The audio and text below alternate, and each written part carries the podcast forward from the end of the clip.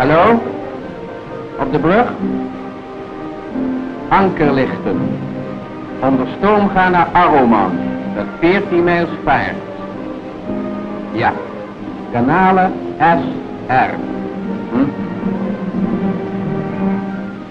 Dat waren onze orders op de gedenkwaardige avond van 5 juli 1944.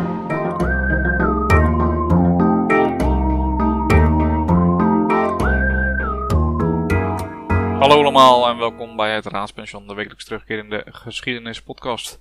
Fijn dat jullie weer luisteren. Vorige week hebben we het gehad over uh, Freddie Mercury en over de opstanden in de Gouden Eeuw.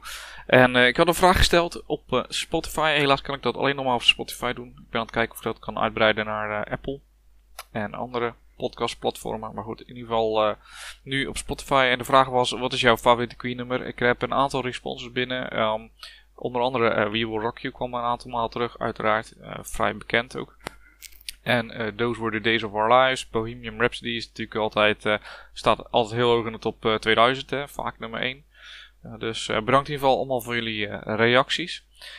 de week daarvoor hebben we het gehad over Nederlandse onderzeeër tijdens de Tweede Wereldoorlog. En eigenlijk inspireerde mij dat om een nieuw verhaal op te zoeken. Een verhaal die ik al wel langer kende over de Terrible Twins. En dan heb ik het natuurlijk niet over Gordon en uh, Gerard Joling. Nee, dan heb ik het over de schepen Hare Majesteit Flores en Hare Majesteit Sumba.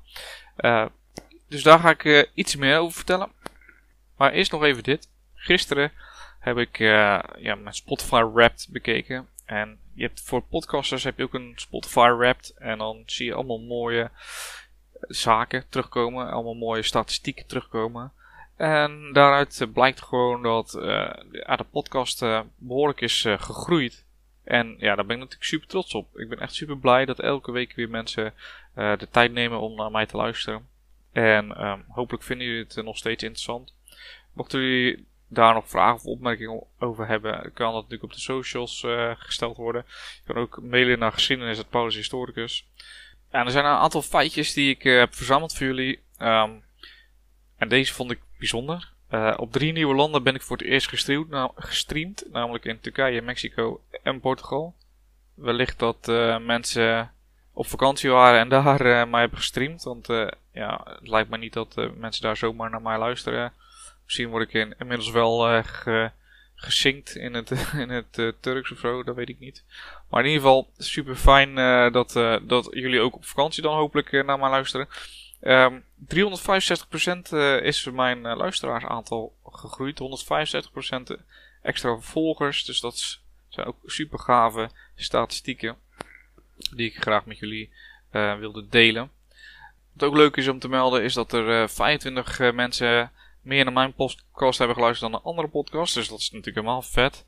En in totaal heb ik 625 minuten uitgebracht, verspreid over 22 afleveringen. En dit, uh, deze statistieken zijn alleen uh, vanuit Spotify uiteraard.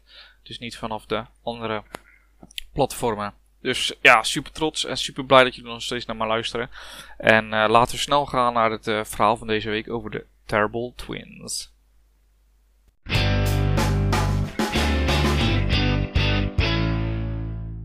We het hebben over de Terrible Twins, dan hebben we het over de Hare Majesteit Flores en de Hare Majesteit Sumba. Beide schepen waren kanoneersboten dat zijn eh, eigenlijk wat kleinere schepen, maar met uh, vrij grote kanonnen. En uh, zij waren in dienst gesteld in 1926, dus al vrij oude schepen op het moment dat de Tweede Wereldoorlog uitbrak. In eerste instantie waren ze dan ook voor het patrouilleren bij Nederlands-Indië. Zo zijn natuurlijk ook vernoemd naar eilanden vanuit Nederlands-Indië. En um, ja, beide hebben een beetje een ander verloop in de, tijdens de Tweede Wereldoorlog. En rond 1943 kwamen ze eigenlijk weer samen. En uh, ook rond die tijd kregen ze de bijnaam de Terrible Twins. Uh, laten we eens even gaan kijken naar is de Hare Majesteit Flores. Flores werd gebouwd in Feyenoord. De, het scheepsbouw Feyenoord in Rotterdam. En in 1926 kwam die in dienst. En samen met de Zumba voerden ze van Den Helder naar Nederlands-Indië. En op 10 augustus 1926 arriveerden ook allebei de schepen in Sabang. In uh, eh, 1939 vertrok de Flores vanuit Nederlands-Indië via het Suezkanaal terug naar Nederland, uh, waar het als schip op uh, eh, 3 februari 1940 in Den Helder aankwam. En toen begon natuurlijk in mei de Duitse aanval op Nederland. op het moment dat dat gebeurde, bevond de Flores zich op Vlissingen. Toen ze in Vlissingen waren en de Duitsers aanvielen, zorgde de Flores voor vuurondersteuning. Op 14 mei onder andere bij Zuid-Beveland met artillerievuur. In de nacht van 14 op 15 mei ging het schip weer de zee op. En rond 17 mei voerden ze samen met de Van Meerland, wat ook een Nederlands schip was, maakten ze de oversteek naar het Verenigd Koninkrijk. In het Verenigd Koninkrijk maakte de Force vooral eh, deel uit van convoydiensten. En ze hebben in totaal 3070 schepen hebben ze, uh, ja, hebben ze konvooien voor uitgevoerd. Hebben ze beschermd. Uh, waarvan 2690 schepen langs de oostkust van Engeland. Dus uh, dat waren ook best wel heftige tijden uiteraard. Want die konvooien werden regelmatig aangevallen door, door de Duitsers. De Sumba ging het net iets anders. Ook een kanoneersboot. Uh, overigens allebei 2000 pk machinevermogen, snelheid van 15 knopen, waterverplaatsing van 1400 uh, ton ongeveer. En ze hadden rond de 136 bemanningsleden. Drie hoofdkanonnen van 15 centimeter, één 7,5 centimeter kanon en nog een aantal mitrailleurs die ook werden gebruikt als anti-lucht. en met de Suma ging het dus wat anders. Want waar de Flores op een gegeven moment weer terugvoer naar Nederland, bleef de Sumba in uh, Nederlands-Indië. Uh, in, in Azië bleef hij actief. Maar vlak voor de beroemde slag bij de Javazee, waar ook onze schout bij nacht, uh, Karel Doorman, omkwam, werd hij, kreeg hij orders van vice-admiraal Helfrich om naar West-Sumatra te gaan. Overigens, de slag om de Javazee, dat was een soort geallieerde poging om de, ja, de Japanse landingen, de Japanse invasie uh, tegen te houden. Er waren 14 schepen van de verschillende landen. Uh, en helaas werd die verloren door de geallieerden. Waar onder andere dus ook uh, Karel Doorman om het leven kwam. Een van de belangrijke, interessante verhalen over Karel Doorman is dat hij gezegd had: Ik val aan, volg mij. Een beetje een soort Nederlandse ja, propaganda wil ik het niet noemen. Maar in ieder geval wel een sterk verhaal natuurlijk. Waarmee gesuggereerd werd dat we Nederlanders onbevreesd waren. Wat ook niet helemaal onzin was. Want bijvoorbeeld die vice-admiraal Helfrich was een uh, Nederlandse admiraal. En die werd ook Ship a Day Helfrich genoemd. Omdat hij ja, de Nederlandse schepen als order gaf om minimaal één Japans schip per dag te laten zinken. En hij was ook voor een hele agressieve strategie. En ook Karel Doorman stond bekend om. En mede daardoor werd ook die uitspraak bekend. Dat hij toch geen bullshit had en toch echt de Japanners wilde aanvallen en pijn wilde doen. Maar dat stukje ik val aan volgens mij komt uit het feit dat ja, op 27 februari 1942 was die slag om de Javazee. En de Japanse kruisers die hadden een groter bereik als de geallieerde kruisers. En ze raakten zowel de Britse kruiser, de Exeter, die ja, beschadigd was. En iets later raakte ze ook de Nederlandse torpedobootjager de Kortenaar, die echt explodeerde en uh, stukken brak. Waardoor het, ja, in, het geallieerde, in de geallieerde vloot was er wat verwarring van, oké, wat gaan we nu doen? waar moeten we heen? En de Exeter was, uh, ja, die wilde eigenlijk terugkeren op eigen kracht naar de haven om, om, te om reparaties uit te laten voeren. En ja, er was dus wat verwarring van moeten we de Exeter naar volgen of niet. En eigenlijk wilde Karel Doorman daar een einde aan maken en die zond daarom de boodschap naar alle schepen: Follow me, to all ships, follow me. En daarmee gaf hij dus aan dat niet de Exeter gevolgd moest worden, maar de Ruiter. Dus ja, ik val aan, volgens mij is daar natuurlijk later iets ja, dus dat wordt geromantiseerd en is dat natuurlijk bekend geworden. Uh, maar even terug naar de Sumba. Die had dus eigenlijk het geluk dat hij vlak voor de Javazee, voor die slag om de Javazee, dat hij naar West-Sumatra moest gaan. Tijdens de tocht naar West-Sumatra werd het, werd het schip door uh, de Japanners uit de lucht aangevallen, maar er werd gelukkig niet geraakt. En het kon ontkomen naar Colombo wat in uh, Sri Lanka ligt, het huidige Sri Lanka. Daar werd de Sumba ingedeeld bij de Britse Eastern Fleet, die tot 1943 konvooidiensten deden. Ja, en dat is het moment waarop in 1943 de twee zusterschepen, de Sumba en de Flores, allebei dezelfde klasse, dat die weer werden verenigd tijdens de landing op Sicilië. Nou, blij dat ze elkaar weer zagen natuurlijk. Uh, nee, maar ze werden daar verenigd en ze, ze ondersteunden de geallieerde landen door diverse doelen te beschieten. En die beschietingen gingen op zo'n manier dat de Sumba en de Flores de bijnaam de Terrible Twins kreeg van uh, de Britse oorlogspers. En um, ja, wat was namelijk het idee? Hè? Die, die, die schepen, de Flores en de Suma, die, hun geschut was vrij groot voor uh, het kleine bootje dat ze hadden. Maar ze, ze hadden niet echt de, het bereik om, uh, om, om die beschietingen van ver af te doen. Het waren natuurlijk geen slagschepen met grote, enorme kanonnen. Dus uh, wat ze daarvoor moesten doen was dat ze dicht onder de kust moesten gaan varen. En van daaruit konden ze schieten. Dat waren natuurlijk oude schepen uit 1926. Dus het waren oude beestjes. maar toch, ondanks de oude vuurgeleiding die er ook was, konden de Nederlandse bemanningsleden die konden die doelen echt zeer accuraat beschieten. en ze gingen dus voor de kust varen, ze gingen naar de kust toe. ze zorgden dat ze het doelwit uh, in het oog hadden. Vaak ook met behulp van grondtroepen die daar in de buurt waren. Die ze begeleiden van oké, je ziet iets meer naar rechts of links of voor of achter. Of hoe, hoe dat ook gaat, zo'n vuurgeleider. En ze voeren dus zo dicht bij de kust dat ze natuurlijk zelf ook gevaar liepen. maar daar hadden ze echt gewoon maling aan. Ze voeren erheen. Ze, ze schoten een aantal, ja, aantal kanonnen af. En ze voeren weer terug uit het bereik van, die, van het kustgeschut. En dat deden ze dan weer net zo lang totdat eigenlijk hun doel bereikt was. En daardoor kregen ze dus, hè, omdat het zo, zo heftig was, kregen ze de bijnaam de Terrible Twins. Er zijn een aantal verhalen die, die dit ondersteunen. Bijvoorbeeld uh, op 5 augustus overleed de commandant van de Summa, uh, kapitein ter zee Sterkenburg, aan zijn verwonderingen door een voltreffer op de brug. Het was waarschijnlijk een, een Tiger, een Duitse Tigertank, die aan de kant stond die met zijn enorme geschut de, de Summa onder vuur nam. Ja, de bemanning was daar zo van over de zeik dat ze later uh, wraak hebben genomen. En dat deden ze door ja, wederom heel dicht bij de kust te varen. En uh, daar was een, uh, ja, een soort. Uh, de Duitsers hadden een soort trein waar op een groot kanon stond. En die was aan het vuren. En de, de Nederlanders waren zo over de zeik. dat ze, ondanks dat de Britten riepen van: hé, hey, kom terug, jullie zijn in gevaar, kom terug. Dat ze er gewoon heen voeren. Ze schoten een aantal keer met een, met een kanonnen. En uh, ze vernietigden in principe de trein en voeren weer terug. En daarmee was er weer vrijgenomen voor de kapitein. Een van de eerste momenten waar echt de, Nederlandse schepen ook werden genoemd was in een, in een ja, communiqué, dus een communicatie van generaal Eisenhower. Uh, er was een verhaal van een, Nederlandse kanoneersboot die een aantal kustbatterijen uitschakelde. De landen in een kleine baai en ja, daar waren een aantal van die kustbatterijen en die schoten op het strand. Eh, we kennen allemaal de film uh, Saving Private Ryan wel, Saving waarbij je natuurlijk al die explosies ziet. Hè. En de Nederlandse kanoneersboot die kwam dicht in, de kust, hè, ongeveer nog geen mijl van, van de kust af. En met een aantal goede, goed geplaatste schoten schakelden ze die kustbatterijen uit. Dit verhaal werd ook uh, bevestigd door een correspondent ter plaatse die zei, ja, uh, in het Engels even, camouflaged fighting ships of the Royal Netherlands Navy are playing a considerable part in the operations of Sicily. Two, gun, two gunboats in particular have been bombarding enemy gun positions and troop concentrations on the eastern beaches non-stop day and night since the start of the invasion.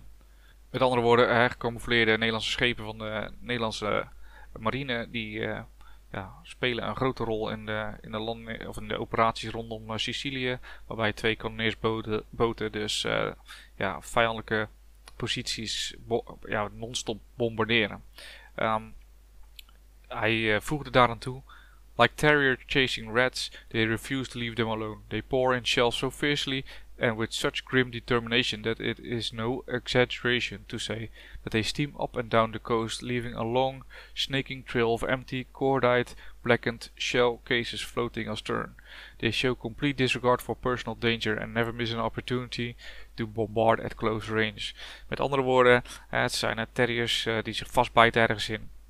En ze schieten uh, zoveel, uh, um, ja, zo vaak en zoveel dat het, dat het erop lijkt alsof ze varen langs de kust. En het lijkt wel of ze een, een, soort, ja, hoe zeg je dat, spoor achterlaten van lege uh, hulzen.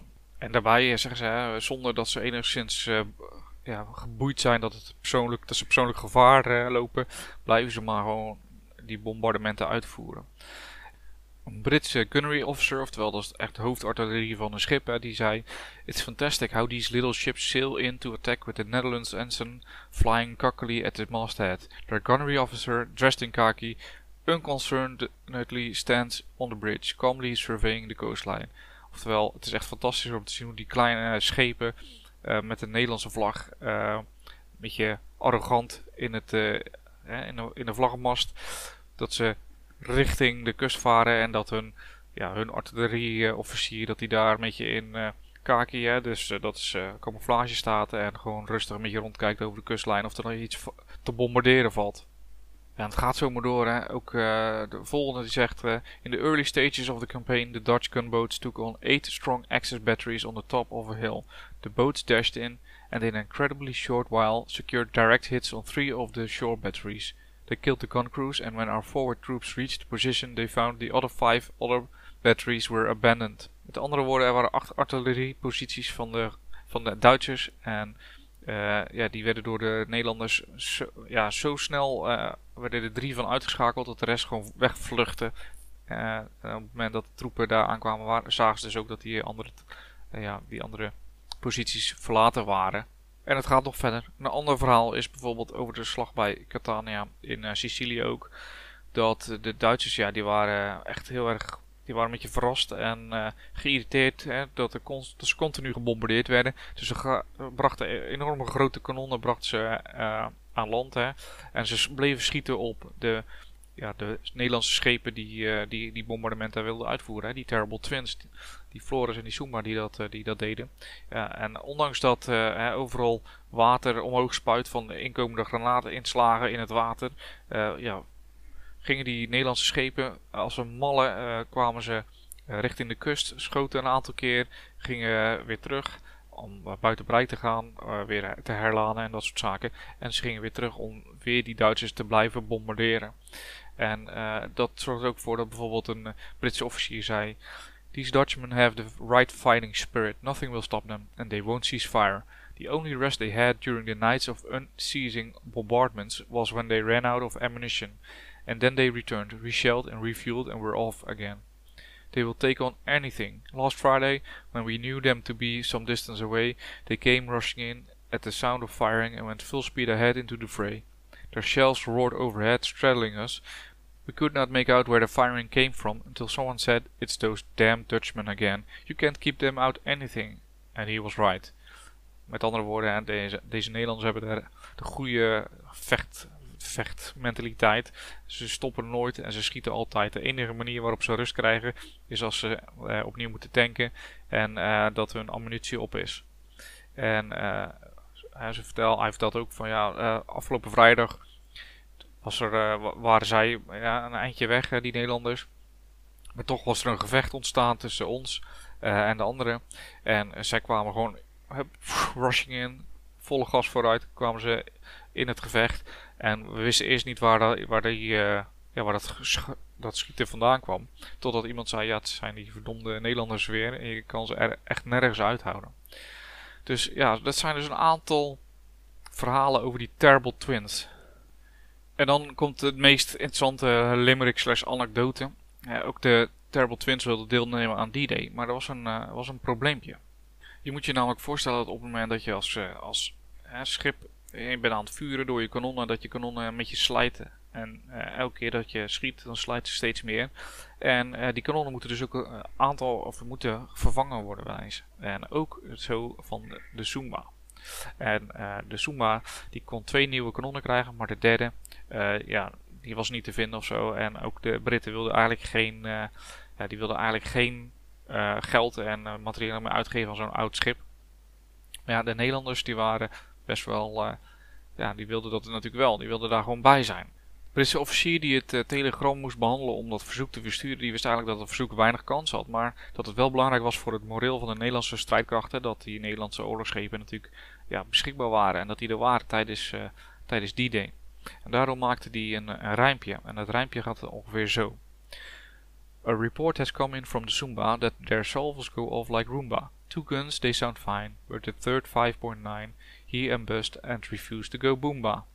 Nou, natuurlijk, ja, zeg, dus komt een rapport van de Zumba en uh, twee, twee kanonnen werken goed en de, de laatste niet. Hè. Dus eigenlijk van, zorg even dat er een nieuw kanon komt. Nou, de reactie van, van het reparatiestation, emergency, Despair Section. to find any yard for the Zumba, we searched from Clyde to Hoomba, but we haven't got room voor Van Trom's Ruddy Broom, much less voor de useless old Loomba. En waarmee dus eigenlijk eh, gezegd wordt van ja, het is een oud schip, we hebben geen tijd en geen geld en geen ruimte voor. in eerste instantie leek het dus niet te werken, maar omdat het een limerick was, uh, viel, limerick was, viel het natuurlijk op tussen de berichten. En na negen keer heen en weer te limericken was er een, uh, was een chefstaf was, was het gewoon zat. En die stuurde terug, was een Nederlander, en die stuurde terug in een dubbele rijm. After so much back chat, it is but right that Suma should join in his fight, because she loves very much to be rude to and in Dutch, so no one can read it, serve you right. Waarom wordt nog niet begonnen met het verwisselen der kanonnen? Rijmpjes maken helpt geen sier, want met pen, inkt en papier werd geen oorlog ooit gewonnen. Ja, zo kon het dus zijn dat uh, er toch een nieuw kanon op de Sumba werd geïnstalleerd of uh, gemaakt. En dat, die, uh, dat ze toch mee konden doen aan D-Day. De Sumba werd ingedeeld bij Omaha Beach en de Flores was bij Gold Beach ingedeeld. En um, ja, er zijn een aantal toch wel gevecht, gevechtsacties geweest van de, van de Flores.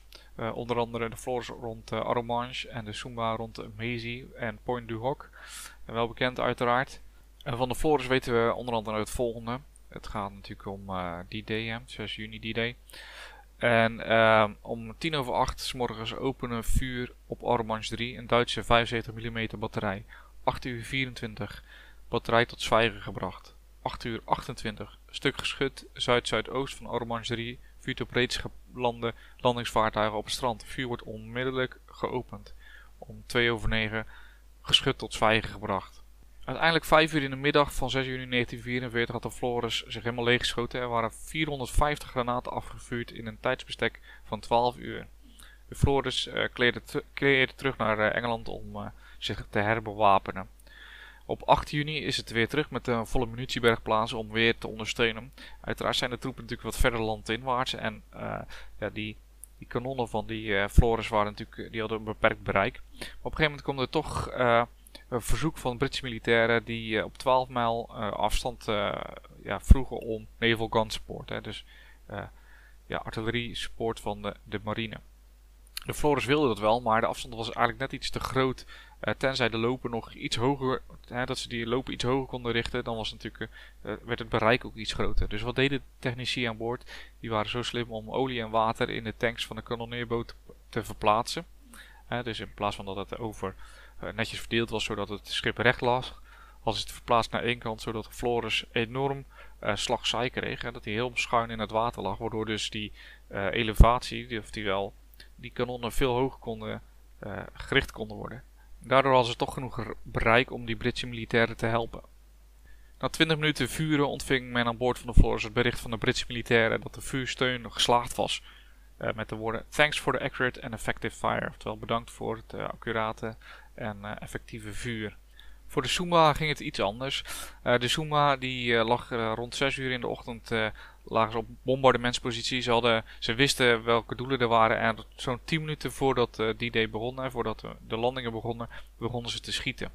En uh, terwijl de Suma de doelen op Utah Beach onder vuur nam, lag het schip ter hoogte van Omaha Beach. En vanaf het schip zag de bemanning dan ook de landingen plaatsvinden. Die later ook de bloedigste natuurlijk uh, in de strijd zouden worden. Ook zagen ze de Amerikaanse Rangers de rotsen van Point du Hoc beklimmen. de Suma zelf kwam ook onder vuur te liggen. En op een gegeven moment ja, merk je, en dat zei corporaal, uh, die, corporaal aan boord, die zei, op een gegeven moment bemerkten we dat de tegenpartij het er niet mee eens was. Ze begonnen terug te schieten. De commandant gaf order tot anker op, want aan de waterfonteinen rondom ons te zien kon je merken dat de Duitsers aan het harken waren. En uh, zonder geluk vaart niemand wel. En dat bleek ook een minuut later, want het anker was wel ingedraaid en ze wilden wegvaren. maar op een of andere manier zat, het, zat het schip vast, hè, de Zumba. En dan maar een stukje achteruit, want ja, dan kan je een beetje terug en dan kan je kijken waarom je vastloopt. Nou, inderdaad, de Zumba kwam los en ze begonnen een beetje achteruit te varen. En dan zie je, als je wel eens gevaar hebt, weet je dat. Dan zie je als je achteruit vaart, zie je het water eigenlijk waar je doorheen gaat. Aan de voorkant zie je natuurlijk een beetje troebel worden. En precies daar schieten de drie, vier waterfonteinen omhoog. Dus eigenlijk op de plek waar ze net lagen. Dus ja, super veel mazzel gehad. Ook na die day bleven de twee Nederlandse kanoneerboten ja, Duitse stellingen beschieten. Uh, maar ze vuurden zoveel dat de lopen van de kanonnen eigenlijk over een maximaal aantal schoten heen gingen. Uh, dus de slijtage die we eerder ook hebben gezien, waardoor ze een van de kanonnen moesten vervangen, die was zo groot dat de, de schoten rammelend eigenlijk uit de loop kwamen. Omdat er zoveel extra ruimte was in, in die loop. Ja, um, zoals we al eerder zagen, was het natuurlijk niet zo handig. Of was er niet zoveel animo om die kanonnen te vervangen. Maar er was een oplossing. Want de oude kruiser, de Sumatra, dat was de zusterschip van de, van de Java. en die Sumatra die had eigenlijk geen dienst meer. Die was op een gegeven moment ook is die tot zinken gebracht in Arromantia. Om als soort golfbreker te dienen voor de nieuwe havens die daar gebouwd werden in, in alle haast. En die zes kanonnen die de Sumatra hadden, die werden eraf gehaald. En die werden dus weer ja, als een soort donorkanon werden die op de Terrible Twins gezet. En na die, ja, die donortransplantatie gingen ze natuurlijk weer verder, die Terrible Twins. En op 26 juli uh, 1944 bereikte dat een nieuw hoogtepunt. De Flores beschoot die dag Duitse kanonnen bij Le Point Hon, aangestuurd door een waarnemer vanuit een vliegtuig. En toen de kanonnen zwegen ontving de Flores bericht van het vliegtuig dat het waarschijnlijk vier directe treffers zeer accuraat geweest was. Uh, en daar bleef het niet bij. Ook uh, stelde die, uh, die waarnemer die stelde de best gecombineerde leger- en marineactie die ik ooit heb gezien. Ja, en toen eindigde het wel een beetje voor de Terrible Twins. Want tussen 2 en 6 augustus bezocht een deel van de scheepsbemanning van de door de Flores gebombardeerde kustbatterijen bij Arromanches en Longnes-sur-Mer. En het bood eigenlijk de gelegenheid aan die scheepsbemanning om te, te kijken naar hè, wat een inzet, wat dat dan teweeg brengt en wat ze ja, veroorzaakt hadden eigenlijk. Um, en op 7 augustus vertrok de Flores naar de Spithead, waar ze een maand uh, verbleef zonder actie te zien. En uh, begin september voerde de kanoneerboot uh, naar Londen om ja, daarnaast de Sumba af te meren. En daarmee was eigenlijk de Tweede Wereldoorlog voor de Terrible Twins ten einde gekomen.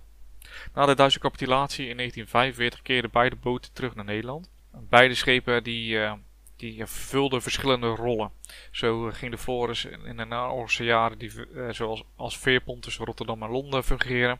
Uh, zo was het ook een artillerieopleidingsschip, een vissersinspectievoertuig en een opleidingsschip voor adelborsten.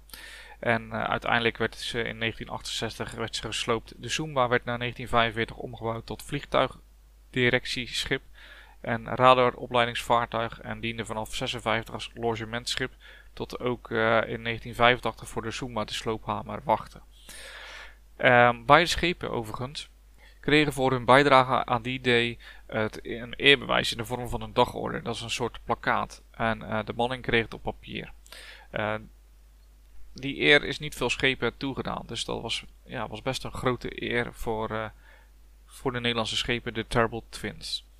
Uh, zoals je aan het begin van de aflevering hoorde, hoorde je een soort uh, geluidsfragment. Uh, dat is uit een filmpje. En ik zal de link delen op social media van dat filmpje. En dan kan je terugkijken. Het filmpje is gemaakt door uh, de Nederlandse Instituut voor Militaire Historie. En het is wel interessant om te zien.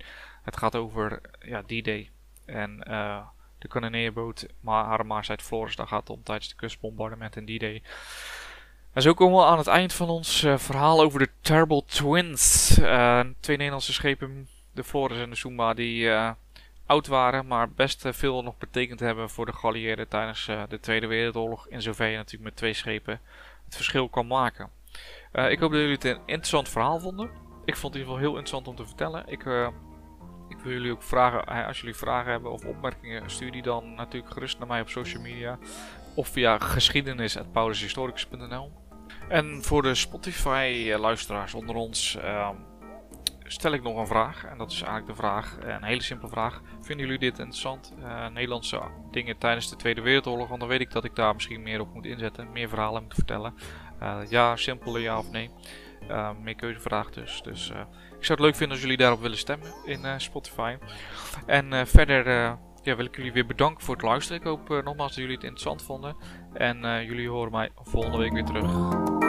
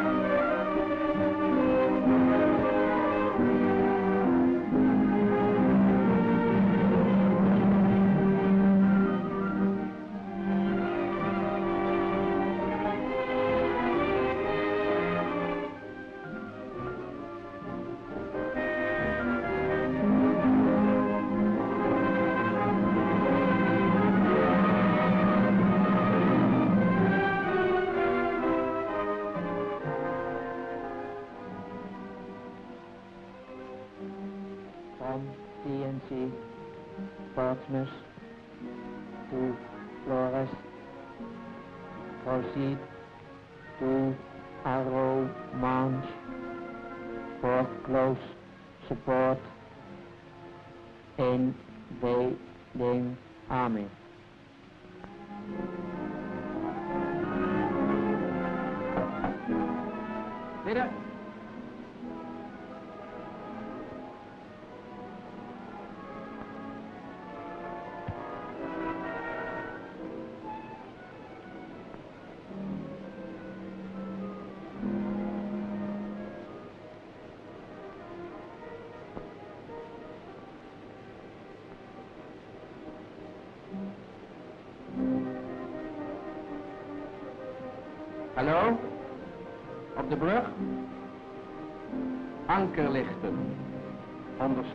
Naar Arroman. Dat 14 mijls vaart. Ja. Kanalen SR. Hm? Dat waren onze orders op de gedenkwaardige avond van 5 juli 1944. Na onze terugkomst van Afrika en Italië hadden we enige tijd gerepareerd in Portsmouth en waren juist op tijd klaar om mee te doen aan deze grootste van alle militaire ondernemingen. Vuursteun aan het landingswezen. Dat mag ons, want wij kenden maar al te goed de kunde en ervaring van onze mensen opgedaan bij vorige operaties. Hun popelende harten om ook deze keer de mond weer te lijf te gaan. En de vastbeslotenheid waarmee deze opdracht van het opperbevel zo volledig mogelijk zou worden uitgevoerd. Ons schip, al een dame op leeftijd, had verschillende littekens overgehouden, maar was nog uitstekend geschikt voor haar taak.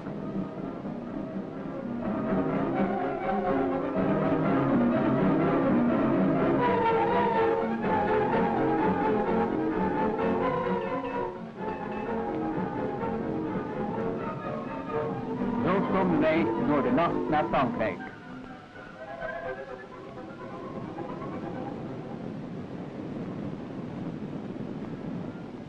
De volgende morgen kwamen wij bij het krieken van de dag voor Arromanche aan.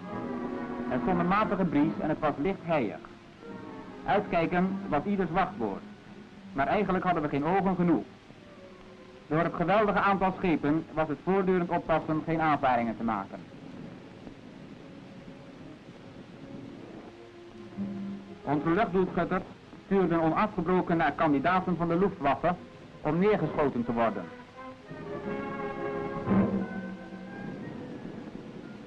Wij zochten op zee naar mijnen en drenkelingen en in de lucht naar onze waarnemer, die over de radio het doel op zou geven en de ligging van het vuur als het vuren eenmaal begonnen was.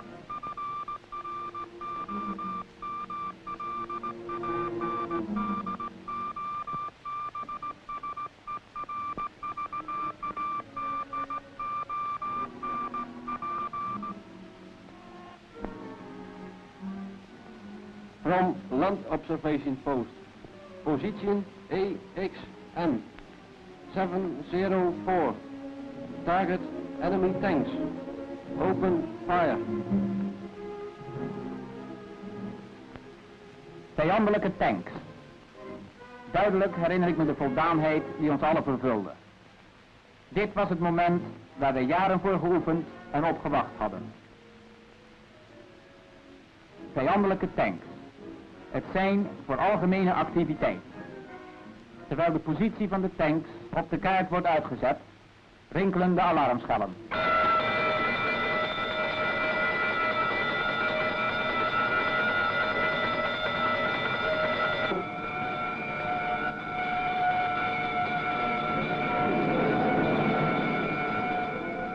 Het schip wemelt als een mierenhoop.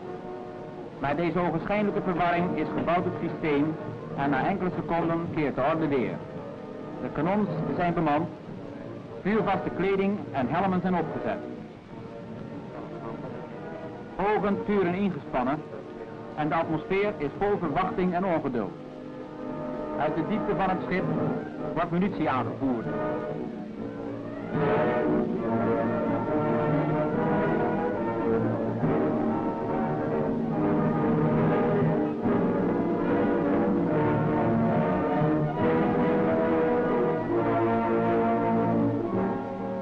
Op de brug wordt onderwijl de positie van het schip bepaald.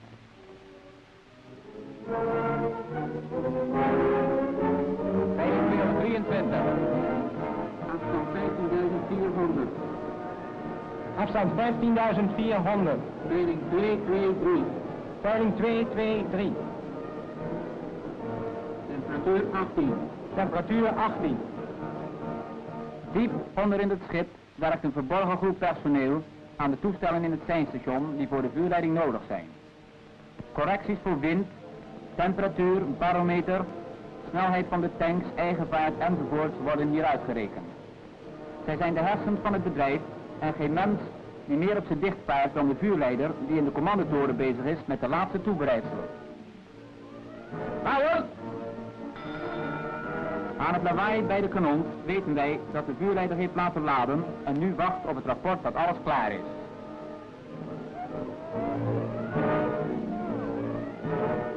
Kanon 1 gereed. Kanon 3 gereed. Batterij gereed. Daar gaan de kanons omhoog. Het kan nu niet lang meer duren.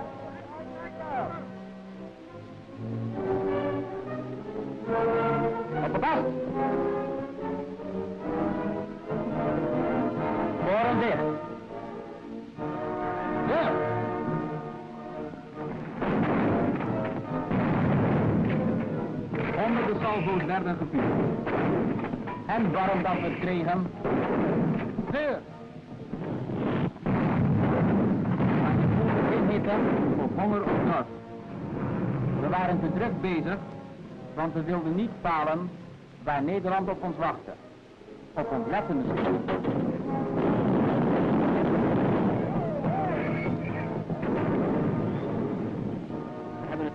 Deur! En niet Nederland alleen. Daar ging de onafzienbare stroom van landingsvaartuigen, schepen, groot en klein, tot de nog bemand en gevuld met de onverschrokken soldaten van het bevrijdingsleger. Ook zij letten op ons. De geallieerde marines hadden beloofd hen te beschermen bij hun overtocht en hun eerste schreden aan wal. En van die marines maakten wij deel uit. We waren maar met z'n tweeën. Toomba en de Flores. Het was weinig, maar daarom moest het dubbel goed zijn. En het was goed, omdat de Koninklijke Marine gemaakt is door Nederlanders, uit Nederlanders, voor Nederlanders.